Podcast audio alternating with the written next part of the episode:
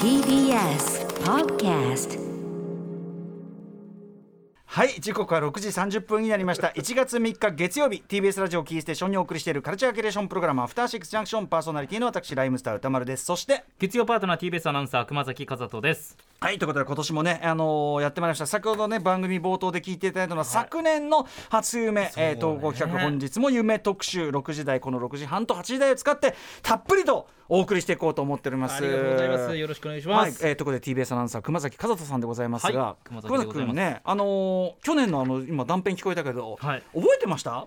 全然覚えてなかったですけどなんか、うん。この声だけ聞いたらああそういえばこんなあった気がするっていう、うんうん。あの5歳のですがってやつですねああの赤ちゃんの僕、赤ちゃゃんの僕の妻がはい。シャーリーズ・セロン、で あれでねであのキッチンの方からチチーンイエスという音が チーンイエスという音が聞こえてきて、はい。えーその音が繰り返されているうちに現実の目覚ましの時計の音となり変わるこれはね俺確かに言われたら思い出すなん。だっけ、一緒一緒にお風呂に入りたいみたいな。なんかそうそうそうそう。そう。バカですねう。ーんとかねさっきのあの弁当ライムスターのライブのターンテーブルの下にも大量の弁当、エメルソンさんはあ違う。さっきのやつはねテディ東郷さんねあのシャーリーズ・セロンは、はいエメルソンさんはねそのライムスターのライブに出演した D さんからライブは腹が減るから何か入れとけよとひたすら言われた。ジンさんのターンテーブルの下には大量の弁当が置いてこういう流れみたいですよね。うん。とかねあの昨年の我々が見た夢の話も、ね、要するにさ夢だけにさ夢ってその,、あの寝て覚めてさよっぽど意識化してこないと忘れちゃうじゃん。まあすぐ忘れちゃいますよ、ね夢なんて。でさこれでラジオで話しても結局それでも忘れちゃうっていうさそうね。そんぐらいなもんなんだよな。西野カナさんと会ったってうん、え？西野カナさん？いやいやなんか大分去年のメールごめんなさい読んでたら。脱獄して大分県産リンゴさんのそんなのもあったんじゃな。いこんなのもあったんですね。あとなんだっけ？そのさっきの地球最後のお父さんさんのさ、はい。なんだっけ？なんなんとかカレーとなんとかカレーをそうそうそうそう。混ぜたらああれ？む バターチキンじゃんってさ知らねえよって。いういいよなーとかね。えっとね去年の我々これ僕あのよく見るやつですけど、うん曲目とか何も決まんないままライブが始まっちゃったっていうね。はいはいはいはい、うん。で D さんのステージが1階なのに自分だけ2階にいると、うん。でどうなってんだ？で人間交差点って我々のイベントなんだけど全然客いない、うんうん。であの他の出演者とかねあの皆さんに本当に申し訳ないっていう気持ちになっているみたいなね夢でした。熊崎さんもね箱根駅伝のランナーっていう夢を見たんですもはい。んね、、箱根駅伝で1区のランナーとしてエントリーをしていたんですがスタート時点に間に合わなくなって遅刻で焦る。そこで慌てて目が覚めるとテレビで箱根駅伝が始まっていたとこれ覚えてる？いうことで今自分でこの読んでみても全然覚えてないですね。ねえまあそういういやでもこの手のその、うん。なんか焦る系の夢は僕の、まあ、基本的にはこっちなので、はい。まあ、見てたんだろうなという感じですかね。あのー放送業界とかに携わってるとうん。そういうこうやれ遅刻だとか寝坊だそう。いうのは結構あるでしょうしね。しかもなんかいろんな夢見てても結局こういう夢が印象に残ってるんで、まあ確かに確かに。こういう夢ばっかり見てるような感じになっちゃいますね。僕はやっぱり定番はなんかこう知らない街に一人うん。一人もしくはその、はい。引きの知れたメンツといっても結局はぐれて一人になり、はい。で自分だけどうしていいかどこに何していいか分かんない、あるいはその荷物を取りに行きたいんだけど、はい。荷物を取りに行く場所になかなかたどり着けないとかとにかくその夜べない気持ち。でもその夜べない気持ちが微妙に懐かしくもありみたいな。なんかそういう夢ですよね。ちなみに、えっと、今年の初夢というのかな、このまあ1月3日までの間、はいはこのなんかいい夢見ました？いやいい夢うんまあそうですね。なんかちょっとあーまあないい夢かどうか微妙ですけど、うんなんか意味が分かんないんですよこれええ。本当に、なんか中国にえウォータースライダーで行くみたいな、ええええ本当にごめんなさいね。はまあって話ですけど、夢だから。夢だから。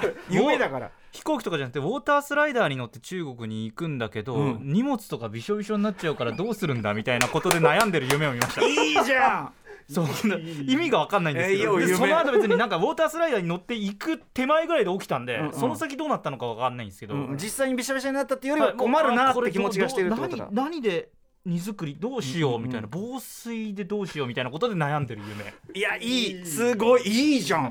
しかもその中国っていうのはさ ある意味さ北京オリンピックですねはそういうところとかが多分なんかうん。あるのかないやいやスポーツ実況アナウンサーはとしては当然のいろいろさ要するにそのいろんなあれじゃない？北京オリンピックをめぐるさまざまな懸念がそういう形でい。ウォータースライダーは意味が分かんないですけど。分かんないけど、はい。その行く要するに楽に行けるわけじゃないっていうか、はい。大丈夫かこれ？みたいな。この感じがやっぱあるんじゃない？なうん。私もねちょっとね見たんだけどすごい長大な夢の一部しか覚えてなくて、まあ例のその夜べない感じなんだけど、一部ここだけ記憶に残ってたのは最後の方なんだけどえっと斎藤工さん風の 監督の仕切りで、はい。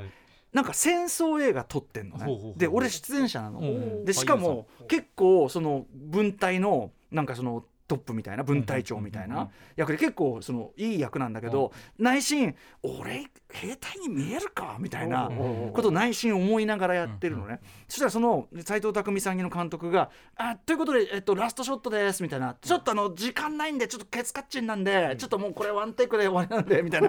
すげえすげえしょぼいこと言い出すわけ。でそれそれを聞きながら俺は「うわーなんかまあいい現場じゃねえなこれ」みたいな「あんまこれいい映画じゃねえぞ」みたいな。そんなもんにこの俺が出ちまってみたいな思ってるとでこうやってこうカメラの前にみんな集まって俺分隊長だから「おなんだかやるぞ!」みたいなことセリフを言うんだけど全員赤いジャージなのね。で全員赤いジャージ全員赤いジャージだから、うわーなんか戦争映画なのにこの赤ジャージで見立てみたいな、うんうんこれを戦争と見立ててくれみたいなことみたいな。周りもなんかすごい若はいはいい。なんか今時の若い役者さんが集まっててはいうわ全然センスチームに見えねえ。うわしょっぼこの映画みたいな。はいはい。で、ハイカット、ちょっとじゃあもうあの撤収しますんで、とか言うんだけど、撤収もくそもセットもなんもないとこで、体育館みたいなとこでジャージ着て撮ってるから、いなんだこれとか思いながら、これは俺まずったな、この仕事みたいなん。部分の夢。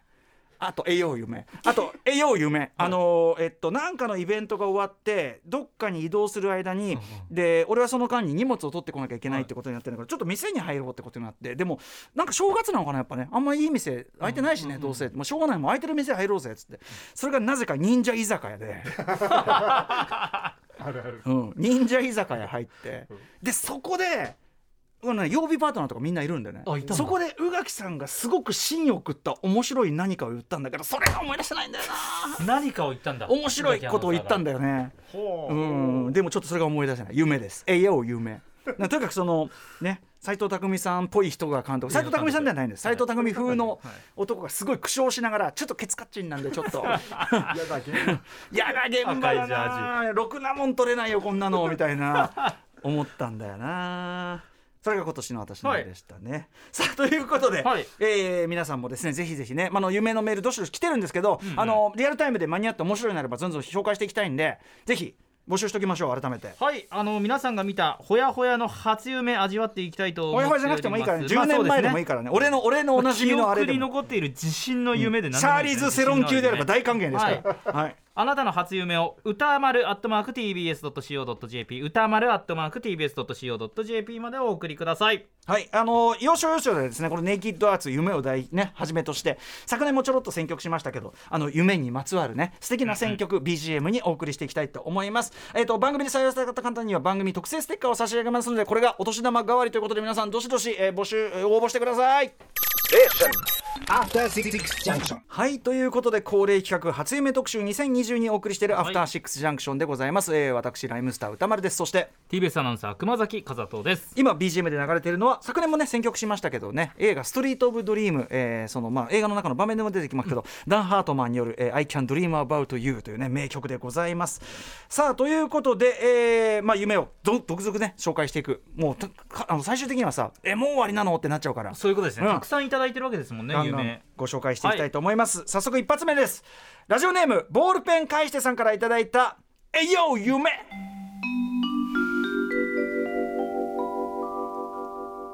私の今年の初夢は、自分の手書きの文字をスマホ用のカスタムフォントにしてダウンロード販売したところ学生時代の友人から「あのフォントってお前の字だろ」と久しぶりにメールが来てしまい 販売したことを後悔したのですが届いたメールの文面に「えー天海祐希もお前のフォントを使っていたぞ」と書かれており ネットで天海祐希スマホ画面いや天海祐希 LINE と画像検索してみても一向にヒットせずにもやもやするというものでした。素晴らしい。いいですね。いやーもうこれこれぞまさにいい夢。なんだろうね。でもさなんつうのかな微妙にこうなんていうの？その当事者としてはさ、リアリティあるっていうかさ、んうん。全然あるっしょって感じがちょっとしちゃいかねない感じ。そうですね。フォントダウンロードもう別にない話じゃんない話じゃない。今時はねない話じゃないし、このまた天海祐希っていうのがこうね絶妙なところですよね。チョイスというか。老後の資金がありません。ね。はあっつってね。多分はあってこう映画そうでした。例のあの印象的なラジオ CM のはあって いいですね ね。感じがあるんじゃないですかね。ということで、えー放送作家の古川でございます。ここで古川さん。どうしたんだどうしたんだ。えー夢の話今回本当に託りにいただきましてありがとうございます。はいで先ほど読んだ天海祐希さんのメールが、ええ。これはですねもう一個ポイントが実はありまして、ええ私の今年の初夢はっていう書き出しから始まってるんですけども、今回募集の中でですね割と今年の夢じゃな初夢じゃなくてもいいですよ、ええ蔵出しあのい蔵出しでもいいですよはいみたいなことをはいはい書いたところ、やはりですね初夢というタイミングでなかなかいい夢はなかったと。それはそうでしょまあね。はい。うん。その代わり過去でうん。いっぱいいい夢見たよ、自信作が。こんなの。で特にやっぱりこの番組で定期的に夢のことを特集していることもあり、はい。リスナーの皆さんやっぱ夢をね記録する癖みたいなのがど。うやら、はい、ついてるようで。いいですね。特集に備えてくれてるんだ。そうなんです。なのでですね割とこう初夢そのものはそんなになくてですね、うんうん。1年間で見たいい夢傑作選みたいな感じに今日はなっていきます。ストッ。クがねあるんですはい。ねちゃんとね。ね。ということでじゃあこれはもうすでにいきなり初夢ではないのですが、はい。またこのなんていうんですかねこれ本当に起こらなさそうなやつシリーズです。ええ。じゃあ行きたいと思います、はい。お願いします。えーラジオネームトリファさんからいただいた「えいよ夢」いい加減ネイキッドハーツねどっちかに怒られると思う。3人のうち誰かに怒られる。明けましておめでとうございます。おおめでめでとうございまとうございます。早速ですが夢の話です、はい。初夢ではないのですが数年前に妻がこぼした寝言が衝撃的でいつか投稿せねばと思っていたのでメールしました。その寝言というか起きて最初の一言はフィリピンはフィリピンはボラカイ島への新婚旅行から帰ってきて空港のベンチで仮眠を取っていた時に妻が放った一言。これここまでは本当ね、そう。これすごいね。あの夢ネタの映画みたい。ここまでは本当ね。ね。はい。はい。フィリピンのボボロカイ島の新婚旅行から帰ってきてね空港のベンチで、ね、仮眠を取っていた時に妻が放った一言なんですが、朝起きて「おはよう」というくらいにものすごく自然なトーンで「パンダ美味しかったよ。バナナ味」と口走ったのです。正直自分も寝ぼけ眼ではあったのですがあまりに意味のわからない妻の一言に「えなんで?」と聞き返してしまいました。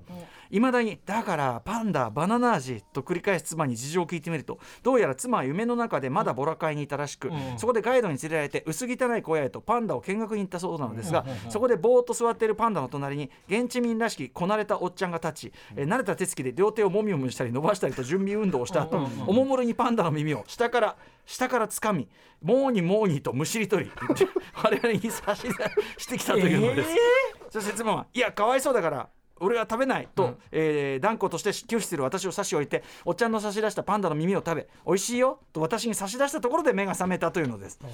ちなみにパンダの食感は萩の月のような感じで、中にバナナ味のクリームが詰まっていたとのことでまたパンダ自身は耳をむしられている間もむしられた後も特に痛がるでもなくぼーっと座っていたとのことです、ねほうほうほうほいいですね。なんかこう生き物ううんうん系ってない？俺前あったそのさちっちゃいネズミの胎児みたいなやつをはいはいはいネズミの胎児みたいなやつ。をなんか飼わなきゃいけなくなってうん。でこう餌をやるげようとするんだけどどんどんどんどんそいつから水分が出て水たまりが手の内に出てきてって。でなんかどんどんどんどん弱ってっちゃってどうすりゃいいんだよみたいな夢があったんですよ。そういう。ああーそういう系とかないですか奇妙な生き物僕なんかもうそもそももう生きてないいわゆる煮干しってあるじゃないですか、え。なんか煮干しを飼うみたいな夢見たことありますね。いいですで水槽の中に煮干し入れるんでえ煮干しを飼う？カリカリじゃないですか煮干しが、うん。だからうん水槽の中にいてなんかふ,、うんうん。ふやけちゃってなんかシシーモンキーみたいな。そう煮干しを飼うのはなんか難しいんだみたいなことを誰かから言われた記憶はあります。いいね。そう。なん意味が分かんないんですけど。いいね。いいですね。味わい深いものがあります。じゃあ次行きましょうか。バンバン行きましょう。はい夢いくつか傾向がありまして、え。えっとね結構太いシリーズであるのがやっぱ著名人有名人、あのそうだね。憧れのタレントとかミュージシャンが出てくるタイプの夢っていうのはこれ一ジャンルと呼べるぐらいたくさん来てます。あのさ、まあまあまあまあ。すげえファンとは限らなかったりするじゃない、はいあの、はいはい。はいみ箕輪田君のさ、はいキーラナイトレイを東京案内した件。ね最後にちょっとキスしたってちょっと話ちょっとだけチュッとされちょっとしたたっていうみたいなね話。いいですね。であの必ずしもファンじゃなかったんだけど、はいはい。その夢見たことで好きになっちゃうみたいなさ。なら意識してしまうみたいなやつですね。あるよね。はいはい。俺もやっぱフィービーケースとかなり濃厚な、はいははいい、感じだったんで。陰夢に相当する夢を見られたっていうですね陰部まで言わないでくださいよ。さあということで、はい、えー先ほどのあのバターチキンのおなじみの、うん。あの方からメールが来てます、バターチキン名作バターチキンでおなじみ。地球最後のお父ちゃんからいただいた「えいよ夢」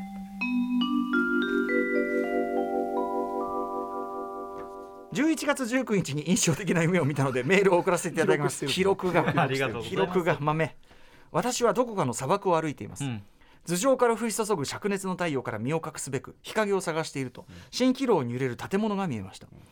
砂に足を捉えながら砂漠を進みなんとか建物のま前に到着するとドアにはレコードショップの文字、こんなところにレコード屋？いぶかしみながら薄暗い店内に入ってみると一、人の男が椅子に座りじーっとこちらを見ています。男は上半身裸。店内の冷気が冷房が効きすぎているためか体を小刻みに震わせています。らっしゃい紫色の唇から 不愛想な一言を投げかけた。その男はスティングでした。なぜ？お前が買えるレコードはこの2枚のうちのどちらから？おもむろにスティングはそう言うと手にした2枚のレコードを僕に見せました。1枚はデビッド・リンチ版映画「砂の惑星デューン」のサウンドトラック。アメリカのロックバンドトトが手掛けたアルバムです。もう1枚はイギリスのロックバンドダイアーストレイツの大ヒットシングル「マネー・フォー・ナッシング」何具体的だね。寒さに震える裸のスティングの気気迫に押された私は 彼がコーラスで参加しているダイアーストレイツのシングルを買うことにしあさすが。地球最後のお父ちゃんさん。ね知識が洋楽知識が、ありがとうございます。スティングはそう言うと震える手でレコードを紙袋へ突っ込みました。店を出て手にした紙袋を見ると店名が書いてあります。ミュージックショップ。裸裸のランチ。ウィリウィリアムウィリアム・バローズ。ミュージックショップ裸の裸のランチああだから裸なんだと納得しながら 袋の中を見ると入っていたのはダイヤーストレイツではなく畑中陽子の代表曲後ろから前から。ち違う違うじゃん。世界観がもう。違うじゃんとツッコミを入れつつ前から欲しいレコードだったのでスティングを抱きしめたくなった。そんな夢のお話でした。ちすごい。とこれ、でもその地球最後のお父ちゃんさんの洋楽知識がね、遺憾なく生かされてる。そのダイヤーストレートのね俺知らなかったこれマネー・フォー・ナッシングの。うん。コーラスでスティングが参加してんだ、ん。へえそんな夢あるなで同時に後ろから前から欲しかったんだ そうですね。へ一つ一つの出来事が薄くつながっていくって感じがまた夢っぽくて面白いんですよね。でもさその砂漠の中の超冷房が効いた中でその、ね上半身裸の男、スティング、はなんつうの？あの現実にはもちろんありえないけど、なんかなんていうかこう夢ないリアリティとしてはさなかうんそうそう。むしろさ話聞いてるとあああるなって感じが、あここで出てくるとしたらスティングだなって感じが。夢の中で辻褄が合うってやつあるんですよね。ね。なんかこれはすごいなんか一個筋が通ってるんですよ、うそうレコードを選ぶそうそうそうそうそう。あさすがですね。そしてあの11月19日に記録していただいてありがとうございます。いいいですね。ありがとうございます。皆さん関心ですよ。これで今日このまず第一部は時間いっーぱいってあそうこれは感じですか？8時台にまた続きをやっていくとですか、はいこんな調子じゃとこてもとても。んなもんじゃないですよ今日はこんなもんじゃないの？こんなもんじゃないですよこんなもんじゃ今日は。まだたくさんあるんですよね。たくさんあります。はい。あそう。えちなみに古木ゃんは？はい。えっと見ましたねはい。歌丸さん出てきましたんでこれ後で言いましょうか。あ後で言うの？はい。8時台に。何そんなもったいぶるようなやつなの、もう論争ですね。論争論争ですはい論争？大論争です。まあ結構あの僕もあなた有力夢出てきますしね。お互い様ということですかねこれねあなたのでも振る舞いはあの現実だからね結構。何現実だからっていうのはどういうこといや何にも調べてくんないでこうやって手を両手 手のひらを上に上げるのみみたいな。現実としては良くないんじゃないですかって間違って伝わってますね。よくないことですねこれは。まあそんなこんなでね、はい。あのまだまだね8時台にまた特集しますから、はい。えー歌丸アットマーク TBS.CO.JP 歌丸アットマーク TBS.CO.JP までまあサクッとあのさっきみ僕みたいにさ、あの一場面のディテールでもいい。あのストーリーになってなくてもいいはい。うん、あの変なディテール1個でも十分なのでそうですね。送ってください、えー番組で採用された方には番組特製ステッカーを差し上げております。ということで、明日のこの時間は美術館ライター浦島もよさん登場です。アートの話ではなくて趣味の SNS パトロールを生かした2022年注目の芸能人ブログや SNS をご紹介していただき普ます。段は美術展ライターとしてですねその素晴らしいいつもの美術展とかいろんなの紹介していただいてるんですけど 今回はもう一つのついについに彼女の牙を剥くゴシップ。ということですね。After Six Junction.